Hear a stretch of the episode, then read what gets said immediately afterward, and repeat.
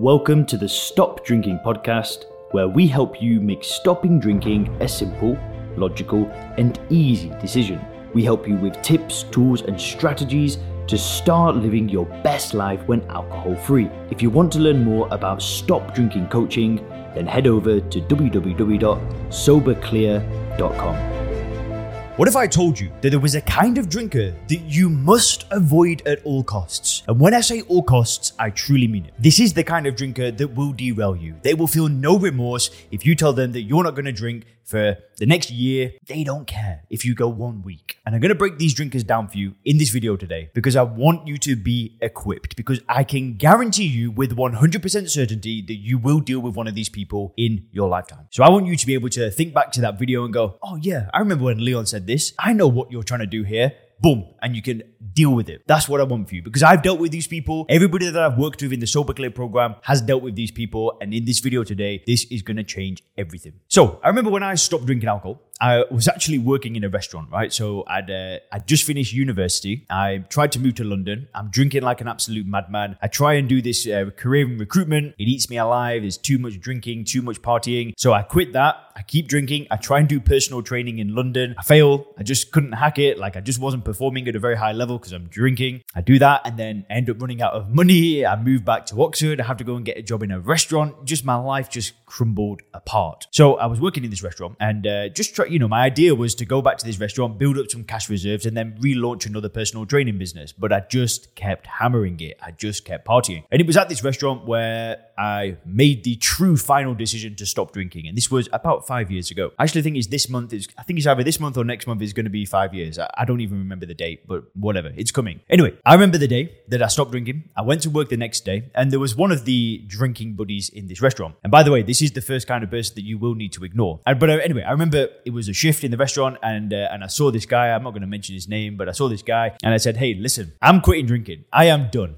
I remember, listen, no hard feelings, right? I'm not, whatever, it is what it is. But I just remember the way he looked at me like, oh, here we go again. No, here we go again. You know, and he was, he just kind of like, just was a naysayer, right? And this is the first kind of person that you are going to need to avoid. He's a naysayer. He's the person that you tell, I'm not drinking anymore. And they're like, yeah, we'll see how long this lasts. Now, luckily, I knew in my soul I knew in my heart that I wasn't going to drink again. So as soon as he showed me this reaction, I actually didn't tell anybody else. I just kept it completely to myself. I thought I don't need to explain myself to anybody. I'm not going to tell anybody. I'm just going to do my thing and that's it. Which is a pretty extreme approach, but it's the approach that I took. Now, for some of you, you might not have that luxury, right? You might need to tell a couple of work colleagues. You might need to tell family members, your wife, your, your husband, which is fine, but just know that some of these people may have a bit of a weird reaction. Now, what I soon realized was that this was nothing to do with me. It was really a reflection of them.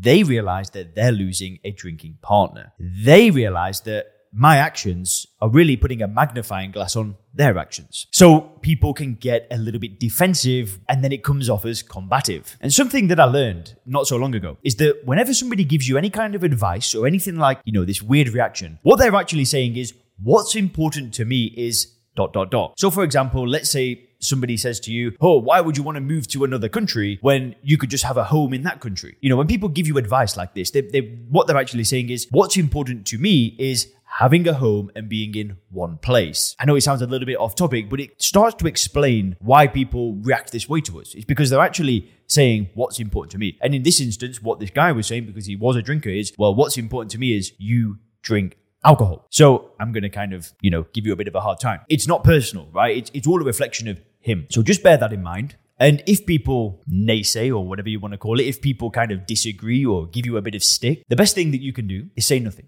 Right? Don't engage in some kind of dialogue because it's just going to be an argument and nobody's going to win. They're going to defend their position and they're not going to change their mind. You're going to defend yours and not change your mind. And it's just going to be a waste of breath. The best thing that you can do is lead by example, is just set the example because you never know. That person may come back to you two years down the line and say, Dave, how did you do it? Amanda, how did you do it? How have you turned your life around? So just set the example. And that is the best way to deal with that person. Now, the next person, which is something that I've, I've not dealt with that often, but it has happened before, is the person that will turn around and say, I know you stopped drinking, but what about having one just for old time's sake? Surely you're not you're not gonna not drink on my birthday, right? Surely you know when we celebrate X Y Z, you know there's always going to be some reason, some event where you're expected to have just one drink. Now I don't think I've shared this before. I may have shared it once or twice. Now I, I've actually had this with a family member, and I don't really speak to that family member anymore because this was the way that they reacted when I told them that I wasn't drinking anymore. It was, okay, but surely when we're together, you're going to drink, right? The answer is no, absolutely not. And this is the thing is with these kind of people is you've got to set a damn strict boundary. You've got to set that boundary. And if they ever cross it, you've got to let them know that that is not okay. Now, if this is, you know, a colleague or somebody that you're not close with, then it is what it is, right? You just kind of got to let it bounce off you. But if this is somebody that you love,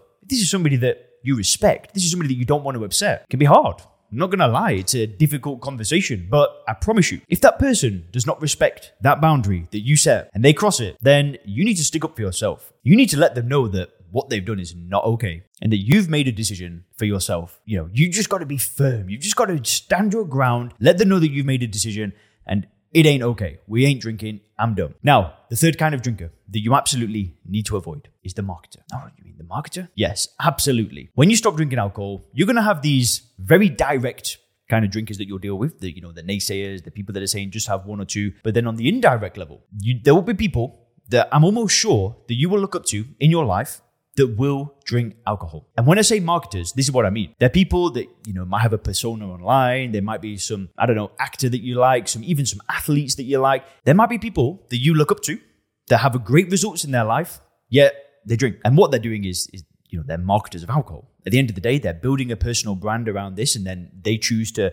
show themselves drinking alcohol. These people, you absolutely need to be hyper aware of. You cannot start seeing some, you know, major celebrity, major famous person. You can't start seeing that person as using alcohol and having a successful result in their life is intertwined because they're not. Alcohol does not help that person. So when you see, you know, some famous athlete that's promoting some some kind of alcoholic drink or having a few drinks after the game, the alcohol did nothing to help them achieve any result in their life unless they're selling alcohol. And you have to be hyper aware of this stuff. These celebrities that you know, build these massive personal brands, these huge audiences, and then go and release an alcoholic brand. Yo, what's what's the difference between a Mexican cartel doing the same thing and selling drugs? What is the difference? They just line their pockets with death, and it's sad. So they're the three people that you need to stay aware of. Thanks for checking out the Stop Drinking podcast by Sober Clear. If you want to learn more about how we work with people to help them stop drinking effortlessly, then make sure to visit www.soberclear.com.